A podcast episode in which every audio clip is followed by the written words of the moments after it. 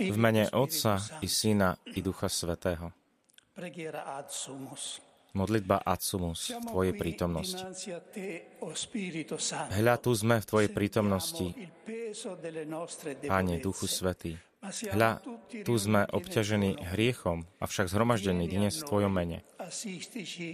Príď k nám, buď s nami, Vstúp do našich srdc. Nauč nás, čo máme robiť. Ukáž nám, kam máme ísť, čo máme vyplniť, aby sme sa Ti s Tvojou pomocou mohli páčiť vo všetkom. Ty sám buď jediným inšpirátorom a pôvodcom našich úsudkov, Ty, ktorý jediný s Bohom Otcom a Synom máš slávne meno. Nedovoľ, aby sme sa stali prekážkami spravodlivosti. Tí, ktorí nadovšetko miluješ spravodlivosť. Nech nás nevedomosť nevovádza do omylov, nech nás priazeň nezmení, nech nás veľkosť alebo význam osôb nepokazí. Avšak darom Tvojej veľkej milosti priviež nás silne jedine k sebe, aby sme boli jedno v Tebe aby nás nič neodlúčilo od pravdy. Nech zhromaždení v Tvojom mene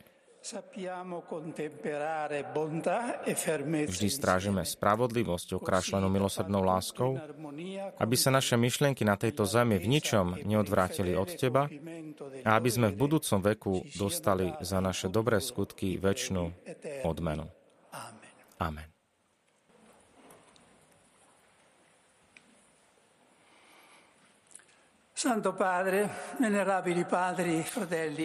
Svetý oče, ctihodní otcovia, bratia a sestry, pre vašu i moju útechu táto meditácia bude zameraná výlučne na Boha. Teológia, teda pojednanie o Bohu nemôže zostať mimo reality synody, rovnako ako nemôže zostať mimo každého iného momentu v živote cirkvi. Bez teológie by sa viera ľahko stala mŕtvým opakovaním. Chýbal by jej hlavný nástroj na jej inkulturáciu. Na splnenie tejto úlohy potrebuje samotná teológia hlbokú obnovu. Boží ľud nepotrebuje teológiu, ktorá bude stále a výlučne hovoriť o Bohu len v tretej osobe, s pojmami často prevzatými z filozofického systému danej doby, nezrozumiteľnými mimo úzkeho kruhu zasvetených. Je napísané, že slovo sa stalo telom, ale v teológii sa slovo stalo často len ideou. Karl Barth si želal príchod teológie, ktorá by sa dala ohlasovať. Ale zdá sa, že toto želanie sa ešte zďaleka nenaplnilo. Svetý Pavol napísal, duch skúma všetko, aj Božie hlbiny. Čo je v Bohu, nepozná nik, iba Boží duch. A my sme nedostali ducha sveta, ale ducha, ktorý je z Boha, aby sme vedeli, čo nám Boh daroval.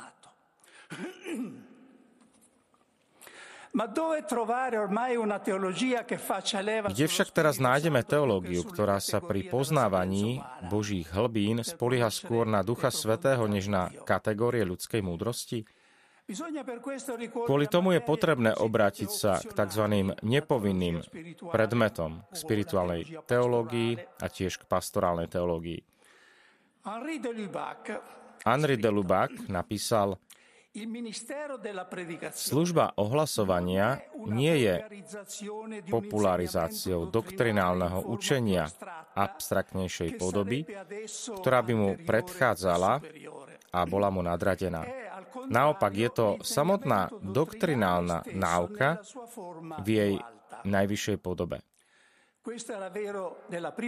To platilo o prvom kresťanskom ohlasovaní, o kázaní apoštolov. a rovnako to platí aj o kázaní tých, ktorí nastúpili v cirkvi po nich, teda otcov, učiteľov a našich pastierov v dnešnej dobe.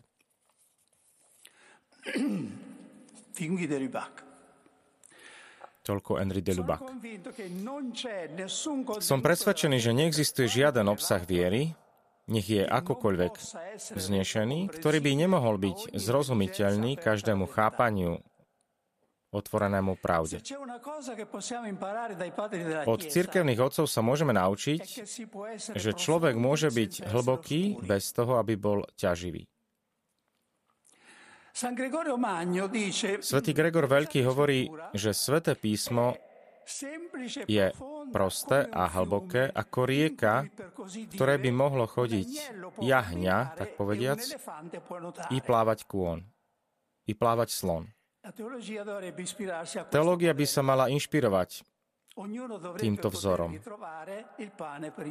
Každý by mal mať možnosť nájsť chlieb pre svoje zuby. Jednoduchý človek svoju obživu a učený, delikátny pokrm pre svoje chuťové bunky. Nehovoriac o tom, že to, čo zostáva skryté pred múdrymi a inteligentnými, sa často zjavuje maličkým. Ospravedlňujem sa však, že zrádzam svoj pôvodný sľub. Nemám v úmysle viesť tu diskurs o obnove teológie. Nemal by som k tomu oprávnenie. Skôr by som chcel ukázať, ako môže teológia, chápaná v zmysle, ktorý som spomenul, prispieť k tomu, aby sme dnes ľuďom zmysluplne predstavili evanielové posolstvo a oživili našu vieru a modlitbu.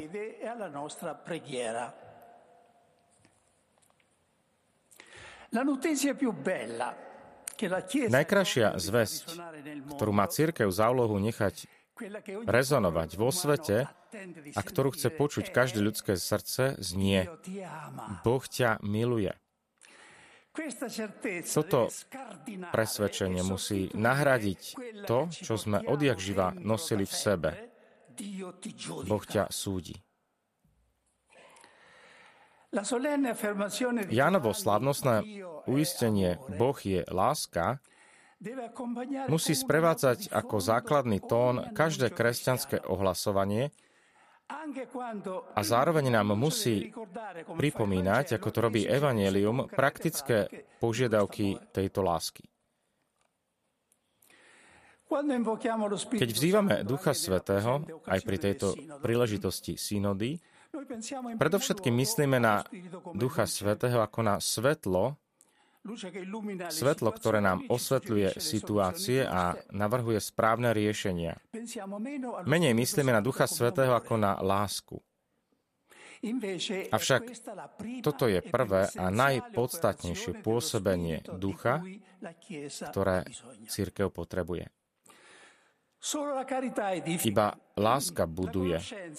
Vedomosti, dokonca aj teologické, právne a církevné, často iba nafúkujú a rozdeľujú. Ak si položíme otázku, prečo sme takí dychtiví po poznaní a dnes taký vzrušený z perspektívy umelej inteligencie, a tak málo sa namiesto toho staráme o lásku, odpovede je jednoduchá. Je to preto, že poznáme sa že poznanie sa premenia na moc, láska naopak na službu. Samotný Henri de Lubac napísal, je potrebné, aby svet uznal to, že zjavenie Boha ako lásky narúša všetko, čo si o božstve predstavoval.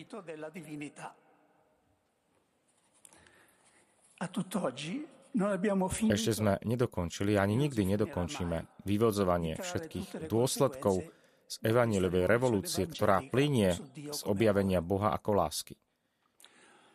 V tejto úvahe by som chcel ukázať, vychádzajúc zo zjavenia Boha ako lásky, ako sa v novom svetle ukazujú hlavné tajomstvá našej viery. Trojica, vtelenie a Kristovo umúčenie. A ako sa stávajú pre ľudí trochu ľahšie pochopiteľnými. Keď svätý Pavol nazýva Kristových služobníkov správcami Božích tajomstiev, má na mysli tieto tajomstva viery. Nehovorí o obradoch, dokonca ani o sviatostiach. Začneme tajomstvom Trojice. Prečo my, kresťania, veríme, že Boh je jeden a v troch osobách? Viackrát som sa stretol s tým, že som kázal Božie slovo kresťanom žijúcim v krajinách s islamskou väčšinou, kde však existuje istá tolerancia a možnosť dialógu, ako napríklad v Arabských Emirátoch. Sú to ľudia, väčšinou pristahovalci, zamestnaní ako robotníci. Občas sa ma pýtali, čo majú odpovedať na otázku, ktorú im položili na pracovisku?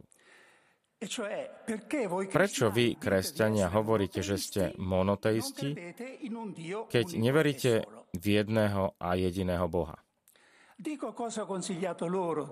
Hovorím to, čo som im poradil, aby odpovedali, pretože to je vysvetlenie, ktoré by sme mali dať sami sebe a tým, ktorí sa nás pýtajú na tú istú otázku.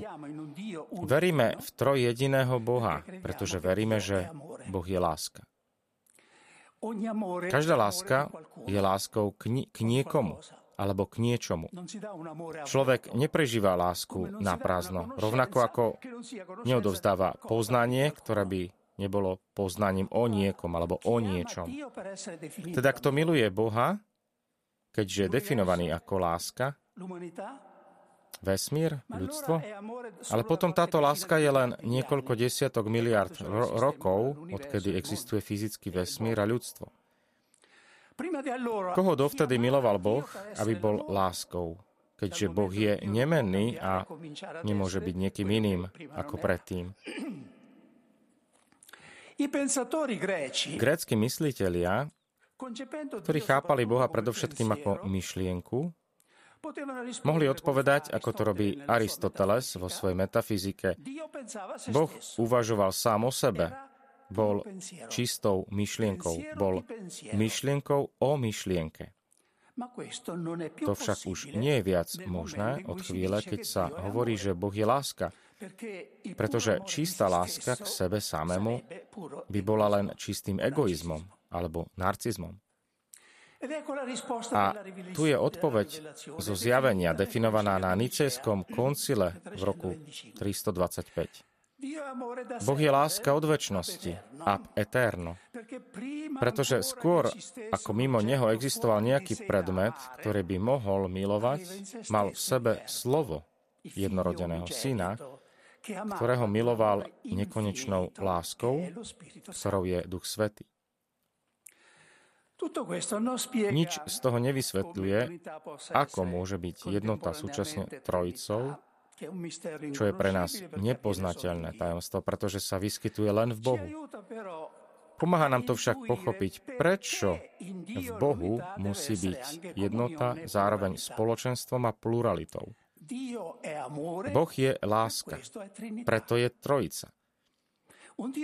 Boh, ktorý by bol čistým poznaním alebo čistým zákonom, alebo absolútnou mocou, by určite nemusel byť trojediný. Tým by sa situácia skutočne skomplikovala. Žiadny triumvirát ani dvojvládie nikdy v dejinách dlho nevydržali. Aj kresťania teda veria v jednotu Boha a my sme monoteisti, nie však v jednotu matematickú a číselnú, ale v jednotu lásky a spoločenstva. Skúsenosť ohlasovania nám hovorí, že ak je niečo, čo dokáže aj dnes ľuďom pomôcť, a ak nie vysvetliť, tak aspoň získať predstavu o Trojici, tak je to, opakujem, niečo, čo súvisí s láskou. Boh je čistý akt a tento akt je aktom lásky, z ktorého súčasne a od väčšnosti a eterno vyplývajú milujúci, milovaní a láska, ktorá ich spája.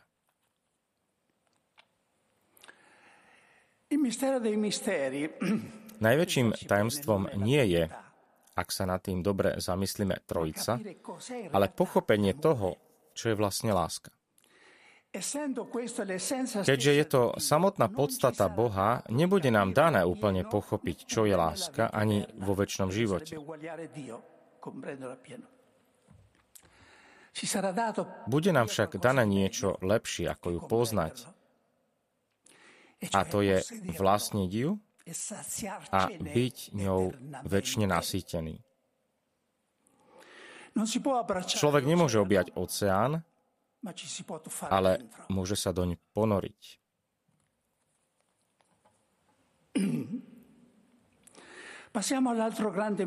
Prejdeme k ďalšiemu veľkému tajomstvu, ktorému treba uveriť a ohlasiť ho svetu. Vtelenie slova. Uvidíme, že vo svetle zjavenia Boha ako lásky nadobúda aj ono nový rozmer. Prosím o odpustenie, ak v tejto časti možno žiadam väčšiu námahu pozornosti, než je prípustné žiadať od poslucháčov v kázni, ale verím, že to stojí za to aspoň raz v živote podstúpiť túto námahu. Ak ju nepodstúpime my, kto potom? Začneme od slávnej otázky svätého Anzelma. Prečo sa Boh stal človekom? Cur deus homo? Jeho odpoveď je dobre známa. Je to preto, že len ten, kto bol človekom a zároveň Bohom, nás mohol vykúpiť z hriechu. Ako človek totiž mohol zastupovať celé ľudstvo, a ako Boh to, čo urobil, malo nekonečnú hodnotu, úmernú dlhu, ktorý si človek hriechom voči Bohu vytvoril. Odpoveď svätého Anzelma je väčšine platná, ale nie je jediná možná a nie je ani úplne uspokojivá. Vo význaní viery vyznávame, že Boží syn sa vtelil pre nás ľudí a pre našu spásu ale naša spása sa neobmedzuje len na odpustenie hriechov a už vôbec nie na odpustenie konkrétneho hriechu, toho prvotného. Zostáva teda priestor na prehlbenie viery. O to sa snaží blahoslavený Duns Scotus, ktorý povedal, že Boh sa stal človekom, pretože to bol pôvodný Boží plán pred samotným pádom. To znamená, že svet, stvorený skrze Krista a pre Krista, v ňom nájde v plnosti času svoje završenie a zjednotenie. Boh, napísal Scotus, predovšetkým miluje sám seba.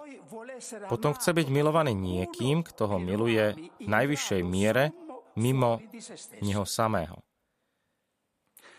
Preto predpokladá spojenie s prírodou, ktorá ho mala milovať v najvyššej miere. Týmto dokonalým milovníkom nemôže byť nejaký tvor, keďže je konečný, ale iba väčšie slovo. Preto by sa bol vtelil, aj keby nikto nebol zhrešil. Adamov hriech neurčoval samotnú skutočnosť vtelenia, ale len spôsob jeho odčinenia prostredníctvom umúčenia a smrti.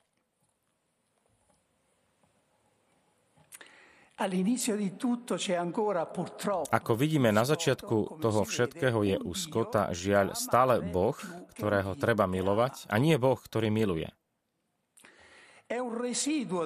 Je to pozostatok filozofického pohľadu na Boha, ktorý je ako nehybný hýbateľ, ktorý môže byť milovaný, ale nemôže milovať. Aristoteles napísal, Boh hýbe svetom do tej miery, do akej je milovaný. Teda do tej miery, do akej je predmetom lásky. Nie do tej miery, do akej miluje. V súlade so západným pohľadom na Trojicu, Skotus na začiatok rozprávania o Bohu kladie božskú prirodzenosť, nie osobu Otca. A prirodzenosť, na rozdiel od osoby, nie je milujúcim subjektom. V tomto naši pravoslavní bratia, dedičia gréckých otcov, to vnímali vhodnejším spôsobom ako my, latinského obradu. Myslím si, že v tomto bode nás písmo všetkých vyzýva, aby sme dnes urobili krok vpred, dokonca aj v porovnaní so Scottom. Vždy však s vedomím, že naše výroky o Bohu nie sú ničím iným než nepatrné znaky naznačené prstom na hladine oceánu.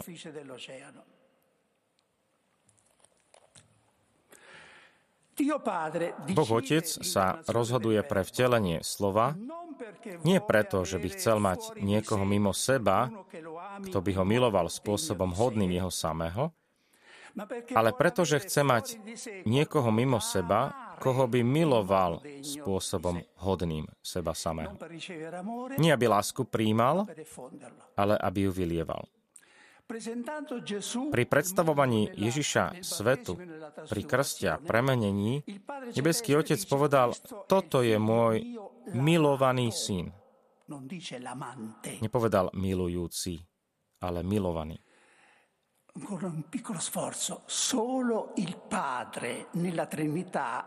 Jedine Otec v Trojici a v celom vesmíre nepotrebuje byť milovaný, aby existoval.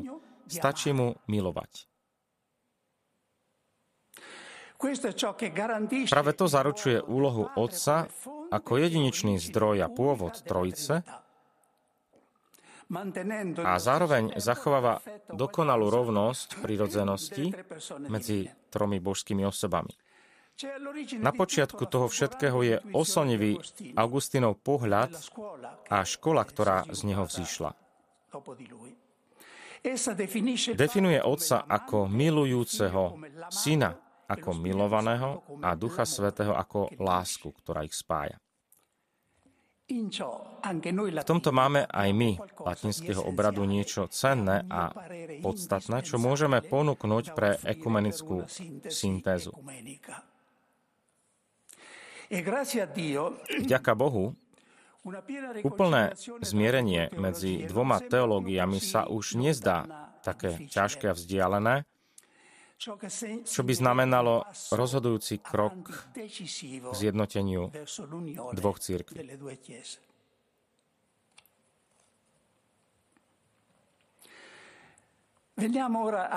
Teraz prichádzame k tretiemu veľkému tajomstvu, Kristovmu umúčeniu, ktoré budeme sláviť na Veľkú noc. Pozrime sa, ako sa od zjavenia Boha ako lásky aj ono osvetľuje novým svetlom. Jeho ranami sme uzdravení. Týmito slovami, ktoré vyslovil Jahveho služobník, viera cirkvi vyjadrila spásonosný význam Kristovej smrti. Môžu však rany, kríž a bolesť, čo sú negatívne skutočnosti, ako také sú zbavením dobra vyvolať pozitívnu skutočnosť, ako je spása celého ľudského rodu? Pravda je taká, že nás nespasí Kristova bolesť, ale jeho láska. Presnejšie, láskou vyjadrenou v seba obetovaní. Ukrižovanou láskou. Ad Abelardo, questo famoso Abelardovi, teologo razionalista del Medioevo, che già a suo tempo teologovi stredoveku, ktorý vtedy považoval za odpornú myšlienku o Bohu, ktorý má záľubu v smrti svojho syna, svätý Bernard odpovedal, nebola to jeho smrť, ktorá by sa mu páčila, ale jeho vôľa za nás dobrovoľne zomrieť. non mors, sed voluntas placuit sponte morientis. Kristovo utrpenie si zachováva všetku svoju hodnotu a církev o ňom nikdy neprestane rozímať. Nie však ako o samotnej príčine spásy, ale ako o znamení a dôkaze lásky. Boh dokazuje svoju lásku k nám tým, že Kristus zomrel za nás, keď sme boli ešte hriešnici. Rímanom 5.8.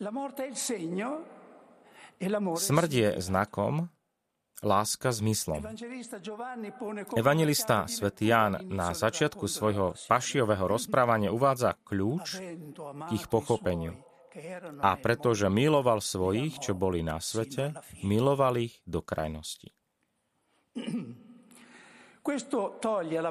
To odstraňuje z Kristovho utrpenia niečo, čo nás vždy mátalo a neuspokojovalo. Ide o cenu a výkupné, ktoré treba zaplatiť Bohu, alebo čo je horšie, diablovi. O obeď, ktorou sa má zmierniť Boží hnev. V skutočnosti je to skôr Boh, kto priniesol veľkú obetu, keď nám dal svojho syna, keď ho neušetril, tak ako Abraham priniesol obetu, keď neušetril svojho syna Izáka. Boh je viac subjektom ako adresátom obety kríža. Teraz sa v závere pozrime na to, akú zmenu v našom živote spôsobuje pravda o tajomstvách Trojica, vtelenia a umúčenia Krista, ktorú sme kontemplovali. A tu nás čaká, bratia a sestry, prekvapenie, ktoré nikdy nechyba, keď sa snažíme preniknúť do pokladov kresťanskej viery. Tým prekvapením je objav, že vďaka nášmu začleneniu sa do Krista môžeme aj my milovať Boha nekonečnou láskou, ktorá je hodná.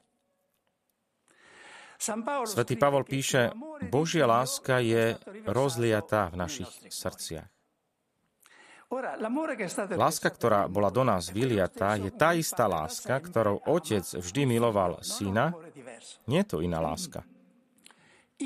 Ja v nich a ty vo mne, hovorí Ježiš otcovi. Aby láska, ktorou ma miluješ, bola v nich a aby som v nich bol ja. Všimneme si, láska, ktorou ma miluješ, nie iná, je to prelievanie božskej lásky od Trojice k nám. Boh odovzdáva duši, píše svätý Ján od kríža. Boh odovzdáva duši tú istú lásku, ktorú odovzdáva synovi, hoci sa to nedieje skrze prírodzenosť, ako v prípade syna, ale skrze milosť. Dôsledkom toho je, že môžeme milovať Otca láskou, ktorou ho miluje Syn, a môžeme milovať Ježiša láskou, ktorou ho miluje Otec. A to všetko vďaka Duchu Svetému, ktorý je tou istou láskou. Čo teda dávame Bohu zo seba, keď mu hovoríme milujem ťa? Nič iné ako lásku, ktorú od Neho dostávame. Z našej strany teda vôbec nič? Nie je naša láska k Bohu ničím iným než odrazom Jeho vlastnej lásky k Nemu ako ozvena, ktorá posiela zvuk späť k Jeho zdroju? Nie tak celkom, vďaka Bohu. Ozvena jeho lásky sa vracia k Bohu z dutiny nášho srdca, ale s novosťou, ktorá je pre Boha všetkým. Vôňou našej slobody a našej vďačnosti ako detí. Toto všetko sa príkladným spôsobom uskutočňuje v Eucharistii. Čo sa v nej uskutočňuje,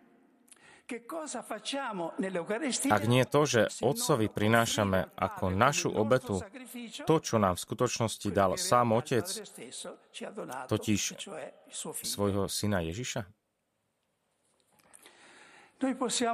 Bohu Otcovi môžeme povedať, Oče, milujem ťa láskou, ktorou ťa miluje tvoj syn Ježiš. A Ježišovi povedať, Ježišu, milujem ťa láskou, ktorou ťa miluje tvoj nebeský Otec. A s istotou vedieť, že to nie je zbožná ilúzia.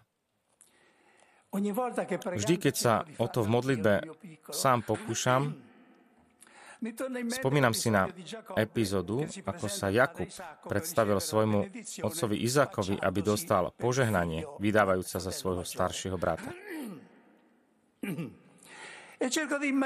A snažím sa predstaviť si, čo by si Boh Otec v tej chvíli mohol povedať. Veru, ten hlas nie je hlas môjho prvorodeného syna, ale ruky, nohy a celé telo sú tie isté, ktoré môj syn na zemi na seba vzal a priniesol sem do neba. A som si istý, že ma požehná. Ako Izák požehnal Jakuba. A žehná aj vás, ctihodní otcovia, bratia a sestry.